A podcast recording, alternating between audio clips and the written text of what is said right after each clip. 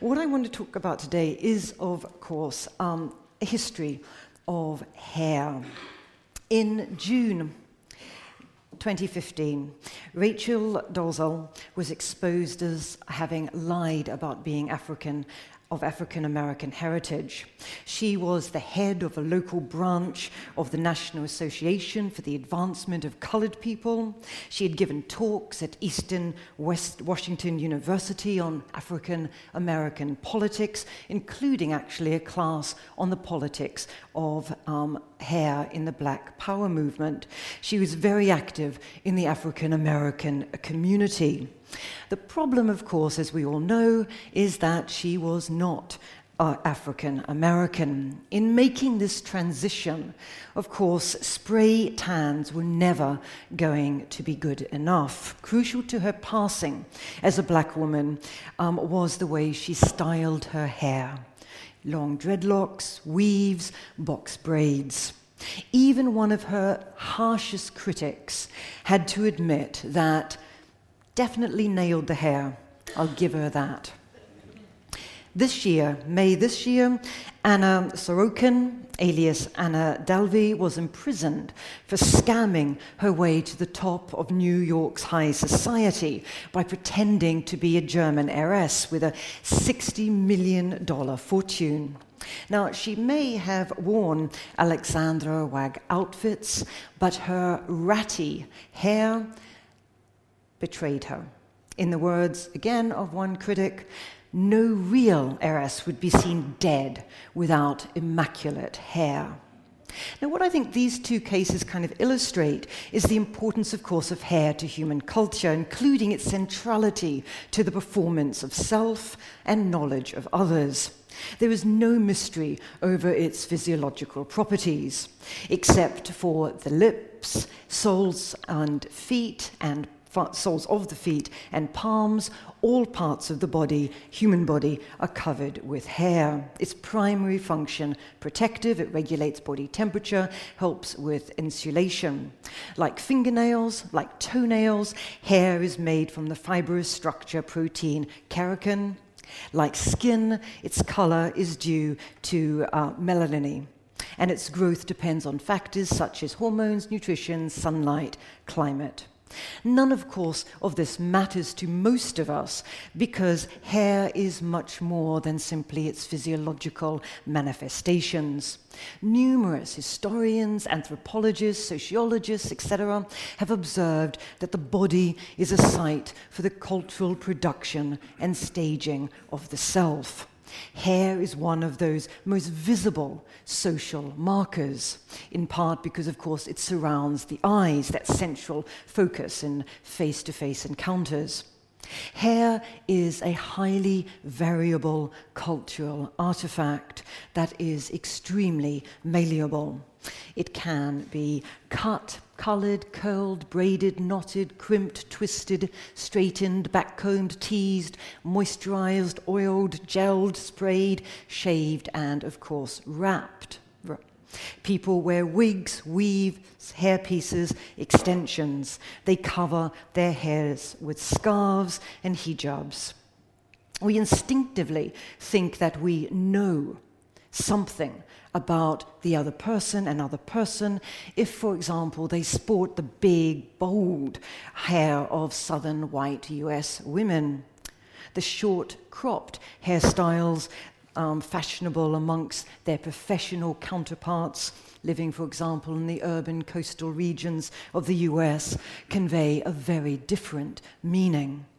The centrality of hair to our sense of self is often only fully realized, of course, when it falls out. We end up lamenting its loss.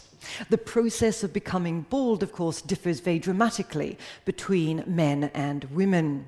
Men typically experience a receding hairline from the temple while balding at the vertex while women's hair tends to thin over the mid scalp and frontal areas.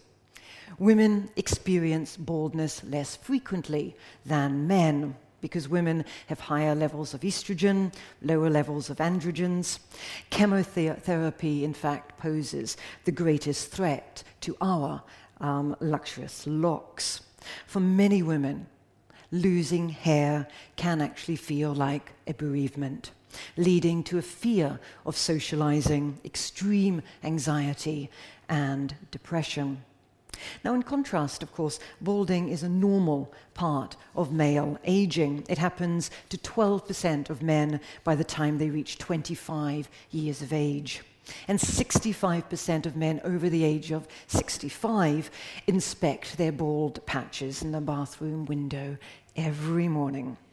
Now, of course, just because something is normal does not mean that it is welcomed.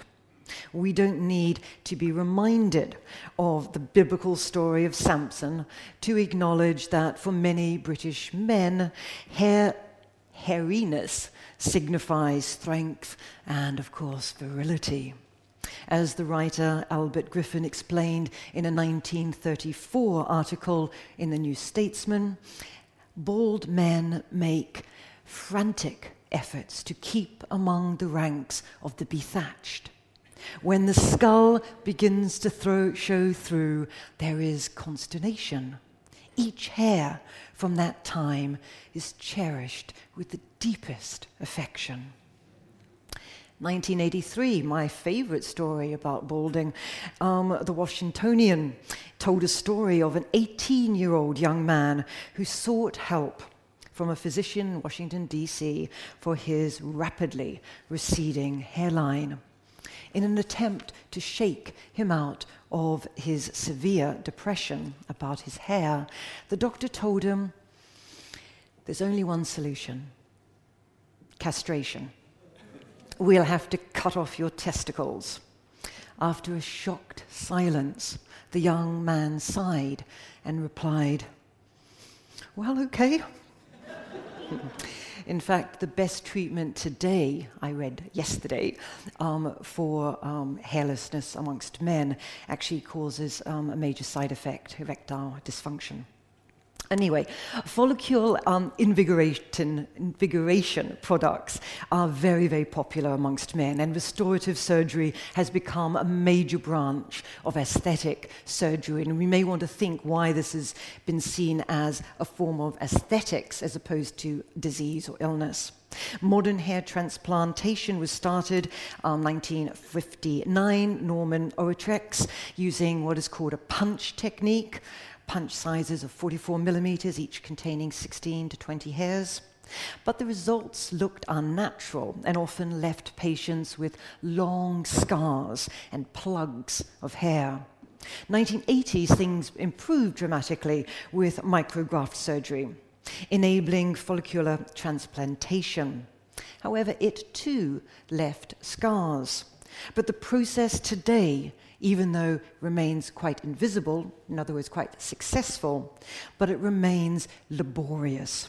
A single transplant session can take seven hours and involves the insertion of between uh, 1,500 and 2,000 grafts. In other words, men undergoing this procedure bear a great deal of pain to restore their hair. Indeed, anesthetic is usually necessary. Now, part of the reason why hair is so central to personhood is because, of course, it sends signals to oneself and, of course, to others about gender, class, status, age, generation, marital status, religion, group membership, familial ties, politics. It is personal, but a highly uh, cultural, highly visible cultural artifact. Elaborate hairstyles send this message. They tell people that I've got time, I've got money. These messages are, of course, also highly historical. 18th century Europe, take one example, male elites powdered, feathered, piled up, and curled their hair. Up to two pounds of powder could be used to dress the hair of a single man for a single day. Aesthetics, we all know this, it's not only eye candy, it's also about power. Aesthetic judgments about hair are fundamentally political.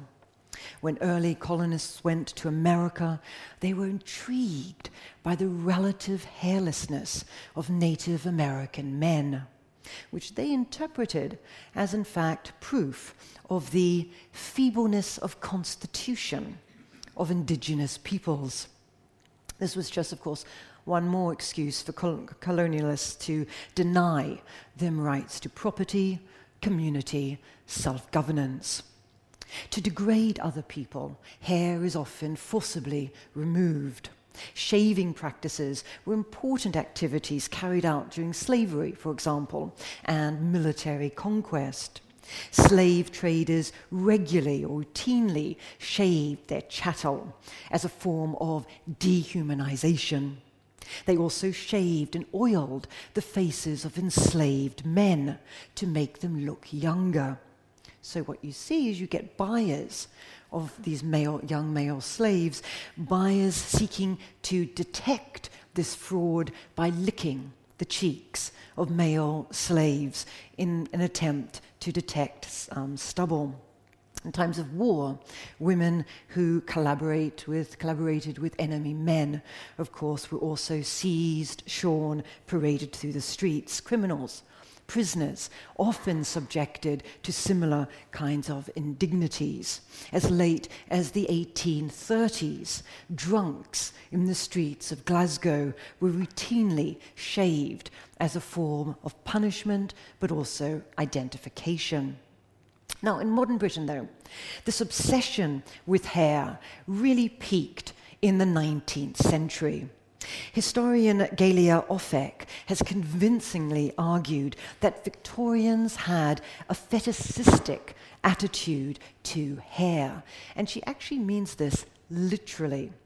The streets, in fact, seemed to be full of people, men, with hair fetish, fetishes. They were known as plate cutters or hair despoilers who would sneak up behind young women in broad daylight and cut off their braids.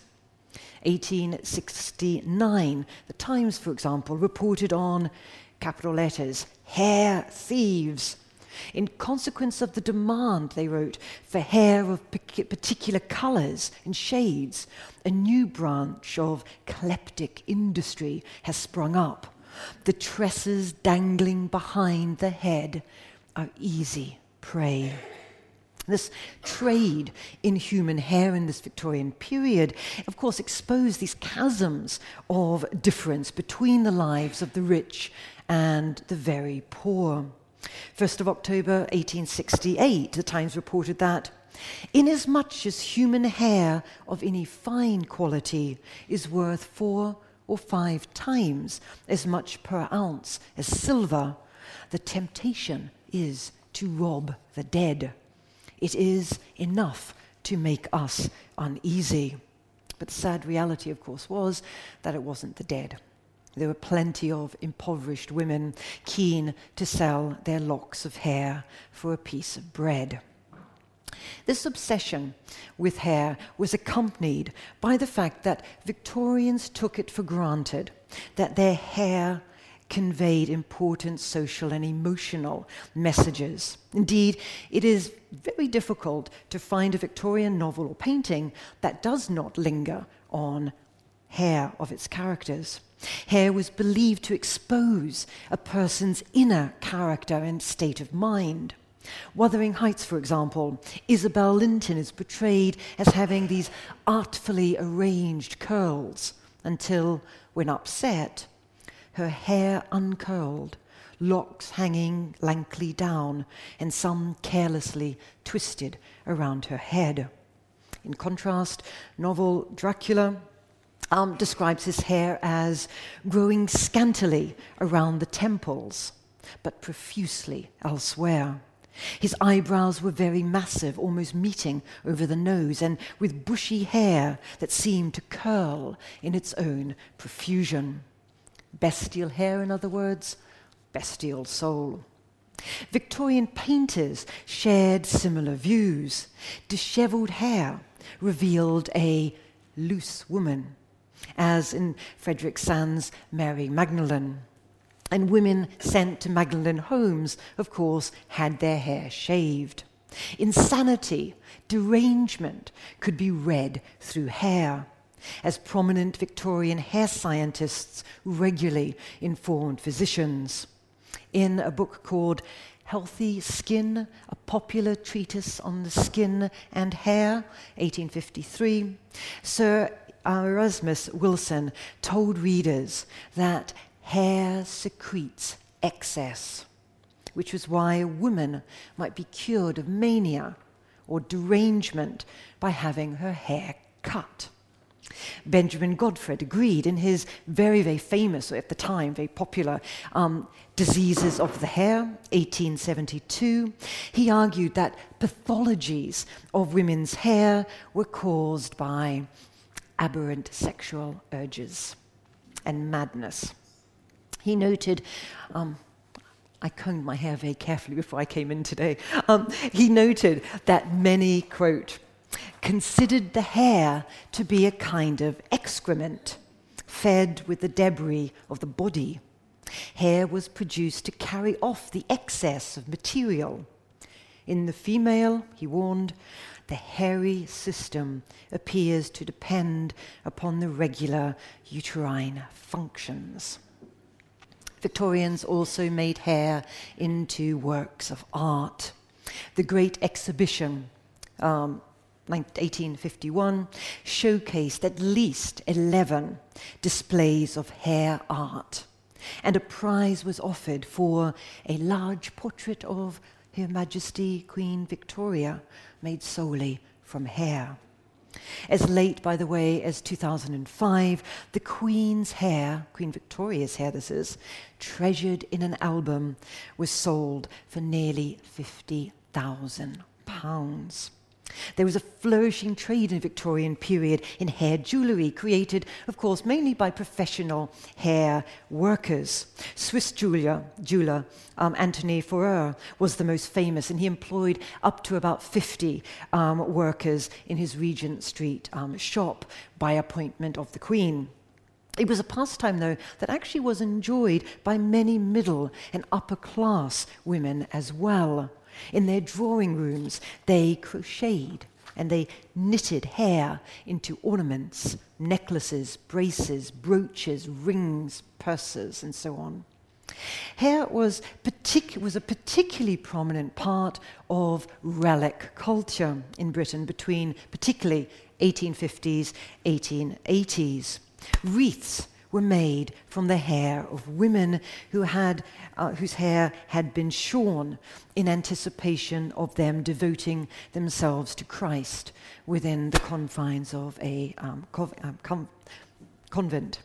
Locks of hair were cut from infants, dead infants, I should say, and lovingly worn around their grieving mothers' necks. The infant's hair could be finely cut and then sprinkled on a cardboard on which glue had been painted in the likeness of the dear departed child. Elizabeth Barrett Browning wrote a, a, wonderful poem about such hair relics entitled Only a Curl, um, 1862. It was dedicated to a mother who had lost her golden haired child. Part of the poem goes like this Tis easy for you to be drawn by a single gold hair of that curl from earth's storm and despair to the safe place above us. In other words, a single strand of her dead infant's hair linked the world, her world of the living, with that of the dead. On a happier note, uh, hair relics, of course, also uh, forged binding connections between lovers because there was believed to be this kind of sympathetic connection between a person and parts of their body. And by the way, this includes nail parings and excrement as well as hair. Um, but because of the sympathetic connection, locks of hair encased in lockets or rings possessed almost magical qualities. as well as representing something of incalculable value. This was why, of course, to go back to Wuthering Heights, my favorite novel, um, when uh, Catherine died, of course, Heathcliff removed Edgar's hair from her locket, threw it on the ground, and replaced it with a lock of his own hair. This would ensure, he believed, an everlasting relationship with the woman he loved. Queen Victoria, similarly, had Garrards, the royal uh, jewelers, make her beloved Prince Albert's hair into at least eight pieces of jewellery. When Nelson was dying on board HMS Victory, he requested, Pray, pray let my dear Lady Hamilton have my hair and all other things belonging to me. The popular, very popular, mid 19th century Godey's Lady's book summarized the sentiments behind such poignant gestures by declaring that hair is at once the most delicate and lasting of our materials and survives us like love. It is so light, so gentle, so escaping from the idea of death that with a lock of hair belonging to a child or friend, we may almost look up to heaven and compare notes with angelic nature.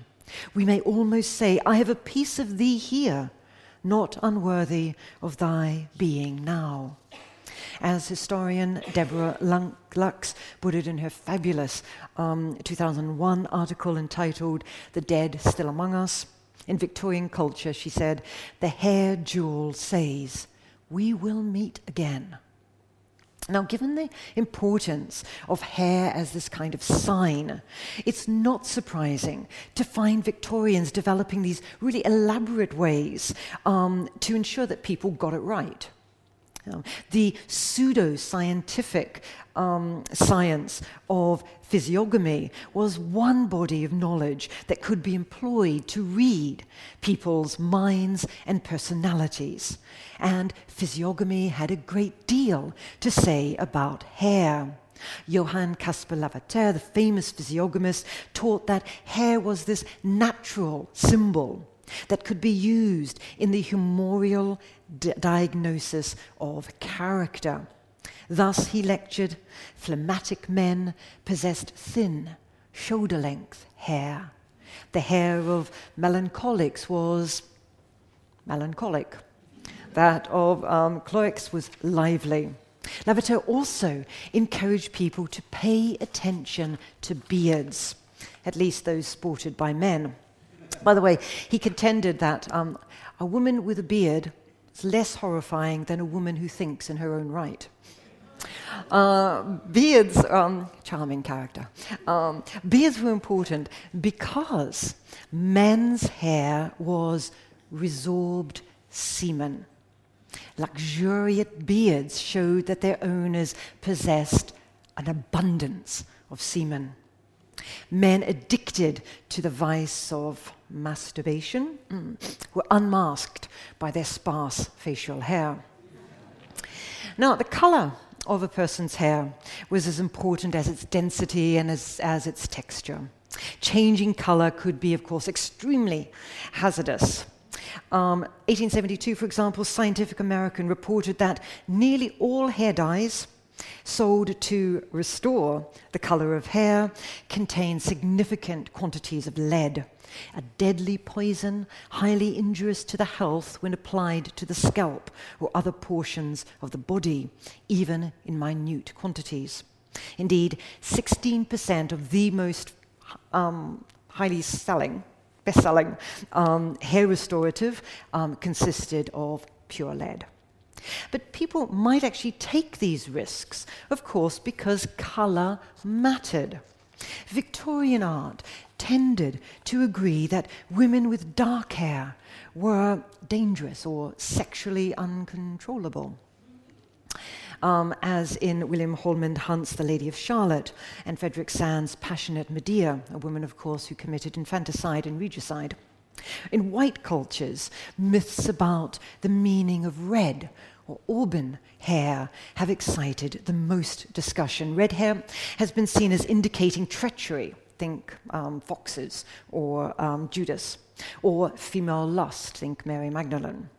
St. Louis even regarded the hair of prostitutes to be dyed red in order to distinguish them from virtuous women. According to one account, the dislike for red hair in England originated from the aversion to the red haired Danish invaders of its shores in ancient times. The man with a red beard was held in contempt and regarded as vile, with a cruel disposition. Still others asked whether red haired men, in fact, had a tendency to be criminals. The very distinguished, one of the most distinguished uh, criminologists of um, uh, the mid 20th uh, century, Hans von Hentig, certainly believed this was the case. In 1947, he published a much quoted article entitled Red Hair, Red Head and Outlaw, a study in criminal anthropology. Von Hentig noted that a high proportion of outlaws had red hair. This was because he believed Red-headedness is often combined with accelerated motor innervation. In other words, redhead men were swift in firing their rifles. The temperament of redheads was characterized by Jess Jack, James, Jesse James, he wrote. He said they were revengeful in nature, always sanguine, impetu- impetuous, almost heedless. Now, these prejudices, of course, have no basis in fact, but surgeons actually might be uh, forgiven for worrying um, about redheads. Um, surgeons long have worried that redhead patients had a reduced pain threshold and a higher risk of excessive bleeding. And in fact, clinical studies have shown that this is the case. Redheads are more sensitive to pain and do require more anesthetics during surgery than control groups. Now, the most common message conveyed by hair, though, is not about personality, criminality, sensitivity to pain. It is about sexuality and politics. Hair is sexy, and here I am not referring to uh, Freud's analysis of Medusa's hair, which he believed symbolized female genitals and therefore incited castration anxiety in men. Rather, hair was a way to signal dissent from prevailing uh, moral codes. Anthropologists, well respected anthropologists like Edmund Leach, and Charles Berg have also developed elaborate uh, taxonomies based upon hair. According to them, societies where long, freely flowing, even un- unkempt hair was fashionable were unrestrained in their sexual expression. Societies in which short, shaved, or tightly bound hair were lauded were sexually restrained. Now, of course, their model was extremely culturally uh, specific. I mean, we just have to think of the long hair of hermits, um, a sign of celibacy, not uh, licentiousness. But there is a grain of truth in their formulations. Women, in particular, have often used hairstyles to send a message to lovers. The desire for increased sexual freedoms amongst women, for example, those who bobbed their hair in the 1920s is just one example. During the 1968 protests against Miss America pageant, feminists not only threw their bras and their girdles into the freedom trash can, but they also threw wigs, hair, hair curlers, false eyelashes. Men, too, were not immune to using, of course, the hair to signal protest. From the 1960s, most famous example, of course, long hair sent a clear message to those who sought to police the morals of the young um, popularized by the Beatles, early 1960s, um, especially as a result of their appearance on The Ed Sullivan Show, um, February 1964. Long haired young men were regarded as the opposite of their clean shaven um, c- counterparts. Counter culture, not conformity, was their mantra. At Woodstock Festival, long haired, bearded, mustacho, mustacho, whatever, um, rockers like Jerry Garcia, uh, Jimi Hendrix, Country Joe McDonald, David Crosby wooed audiences with their electric riffs as well as their hairiness. John Lennon, Yoko Ono, stage two bed ins in Amsterdam and, and of course, at Montreal. as performance art honeymoons. Signs behind their beds bore the words bed peace, hair peace.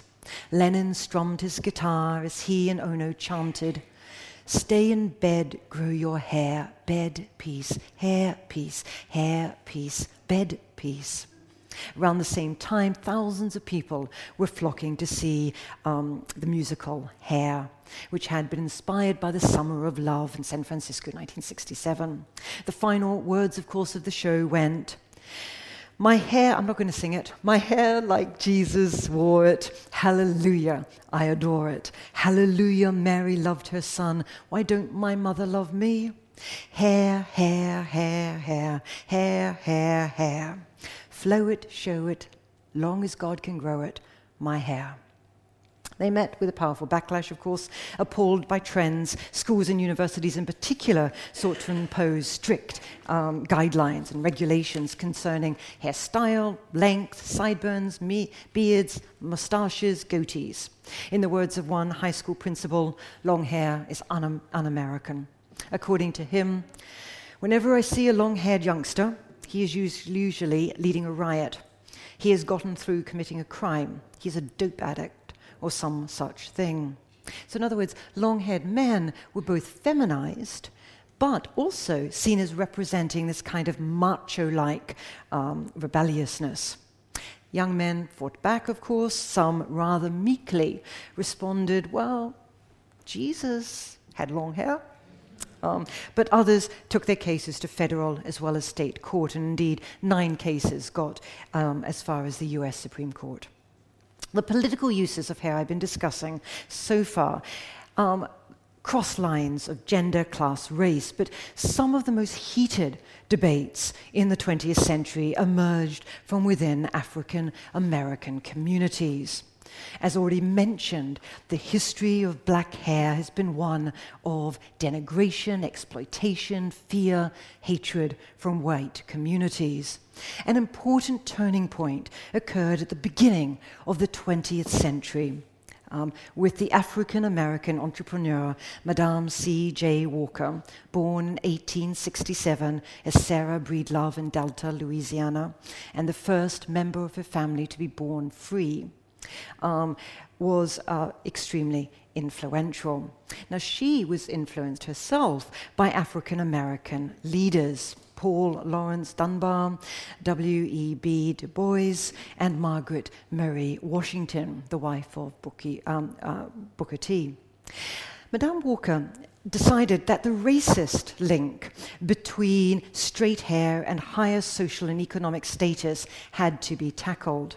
She wanted to free African American women from emotion, emotional, economic dependence, whether this was dependence on white society or indeed on black men. Her 1905 hair softener, which came with a hair straightening comb, was the first hair product produced, developed, manufactured, and sold to black people. Walker's beauty empire, which included not only hair products, but also beauty schools as well, turned her into the first and wealthiest self made female millionaire in America. At her height, it is said that she employed 100,000 African American sale agents and hairdressers. In the words of her famous speech at the um, 1912 annual convention of the National Negro Business League in Chicago, she told the attendants that I am a woman who came from the cotton fields of the South. I was promoted from there to the washtub. Then I was promoted to the cook kitchen. And from there, I promoted myself, and she said to have shouted that out. I promoted myself into the business of manufacturing hair goods and preparations. I have built my own factory on my own ground. My object in life is not simply to make money for myself or to spend it on myself. I love to use a part of what I make to help others. It was a statement in harmony with Booker T. Washington's ideology of racial self help. In racially segregated salons, black women found a place where they could forge successful entrepreneurial cultures by developing products, specially addressing the needs of black hair. These salons also nurtured specifically black notions of beauty. Now, for Madame Walker, soft straight hair was not a matter of emulating the look of white people. Rather, she aimed to promote a modern appearance for status conscious, ambitious black women. In more recent decades, however, her brand of black empowerment has been criticized. Straightening using relaxers, or applying heat using a curling iron could be painful and hazardous to customers and hairdressers alike.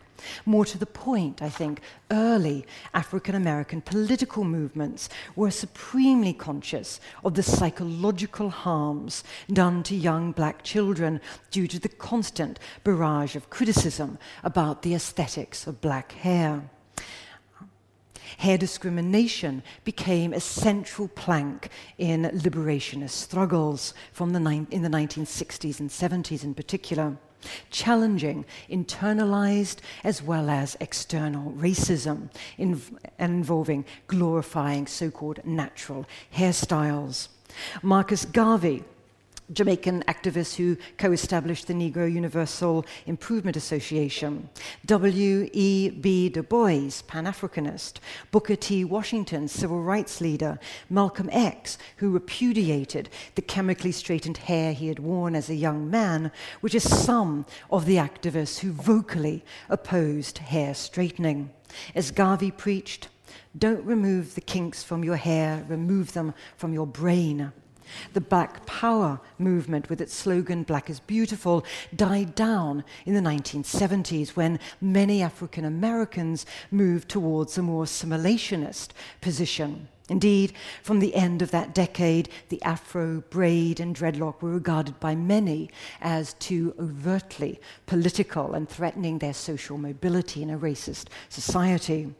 But and as a result, the sale of chemical straighteners soared in the 1970s, as did the sales of wigs and weaves. Bell Hooks explained that many black folk were rejecting the ethnic communalism that had been a crucial survival strategy when racial apartheid was the norm, and were embracing liberal individualism. Consequently, she continued, black folks could now feel that the way they wore their hair was not political, but a matter of choice. But of course, the debates about hair remain as powerful as ever. Writers like Bell Hooks enthusiastically promoted natural styles, and her children's picture book, Happy to Be Nappy, 1999, celebrated um, African American natural styles. However, for every African American commentator who contended that hair straightening was kind of assimilation, um, and a form of denying black beauty, there were others who countered that position by insisting that there was, in fact, nothing inherently wrong with trying a new look. This came to a head in June 2013 when Antonia Opiah, founder of Unruly, um, if you look it up, unruly.com, along with other black activists, staged what they called an exhibit and they chose that word very deliberately, an exhibit in Union Square, New York City. They controversially addressed what they regarded as a baffling desire amongst white folks to touch black hair. And they stood with these signs embossed with the words, You can touch my hair, and encouraged people to do just that in an attempt to understand which is why white folks were so curious about black hair. Not surprisingly, the backlash was heated. A counter exhibition uh, was staged with black women holding uh, placards saying, You cannot touch my hair. I am not your Sarah Baartman. The point being made, of course, by these counter exhibitors was that um, they were unwilling to grant stra- strangers physical access to their bodies, claiming that this was just another step in a long history of racism corporeal availability objectification and dehumanization of black women. And these debates have, of course, major ramifications in terms of labor rights. This can be summarized by just very briefly looking at the most influential court case about hair to reach US courts. This was in 1981. Rogers versus American Airlines upheld the right of that airline to discriminate against an African American plaintiff who was told she could not wear braids at work. Renee Rogers had argued that the airline's prohibition discriminating against her as a woman in general and as a black woman in particular um, was racist. The court ruled against her. And there were three explanations for this court's decision. First was that the airlines disallowed the airline's disallowing of braided hairstyles was ne- not neither gender nor racial discrimination. It applied to both men and women of all races. Second, the court claimed that the company was not engaged in classifying employees on the basis of any immutable characteristics, whether gender or racial. Thirdly, their policy did not violate the exercise of a fundamental right. They claimed that braided hair was not a natural hairstyle, but an artifice. When Rogers argued that the wearing of braids reflected her choice for ethnic and cultural identification, the court responded by contrasting immutable aspects of race and socio-cultural ones. When Rogers contended that the policy had a disparate impact on black women, the court contended that the style had in fact been popularized by Bo Derek, a white woman. The fact that black women had popularized the style for centuries, if not millennium, did not make any difference to a court who could only see braids when worn by a black actress. And this is why Rachel Dolezal's hair matters. Hair remains a system of power. It is shaped by cultural acts. It configures relationships amongst women, as well as between the full range of genders. Renee Rogers' 1981 legal plea to have the multiple intersectionalities of her life respected resonates in the 21st century. 2017, black woman applying for a job at Harrods was ordered to chemically straighten her hair. Today, schools routinely apply rules that stigmatize black hairstyles. It was only in July this year that California became the first US state to ban discrimination over natural hairstyles. The 2015 scandal, in other words, of Rachel Dolezal's lying about her race has reignited debates about the politics of hair. Thank you.